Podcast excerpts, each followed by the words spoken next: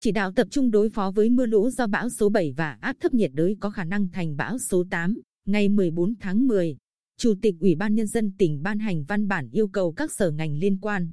Ủy ban Nhân dân các huyện, thị xã và thành phố tiếp tục triển khai thực hiện các nội dung chỉ đạo tại văn bản số 6854 ngày 10 tháng 10 năm 2020 của Chủ tịch Ủy ban Nhân dân tỉnh.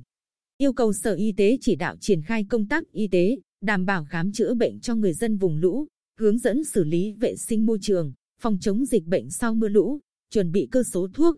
hóa chất xử lý nguồn nước, môi trường, sẵn sàng hỗ trợ các địa phương khi có yêu cầu. Sở Công Thương kiểm tra, chỉ đạo các đơn vị có liên quan đảm bảo cung ứng nguồn lương thực, hàng hóa thiết yếu tại các khu vực bị ảnh hưởng của bão lũ, nhất là các hàng hóa thiết yếu phục vụ cho công tác cứu trợ khẩn cấp vùng chịu ảnh hưởng thiên tai. Các cơ quan truyền thông của tỉnh, ủy ban nhân dân các huyện, thị xã, thành phố chỉ đạo hệ thống đài phát thanh cơ sở thường xuyên cập nhật thông tin và diễn biến của áp thấp nhiệt đới, mưa lũ, tăng cường thời lượng phát sóng, truyền tin trên các phương tiện thông tin đại chúng để người dân biết, chủ động phòng tránh.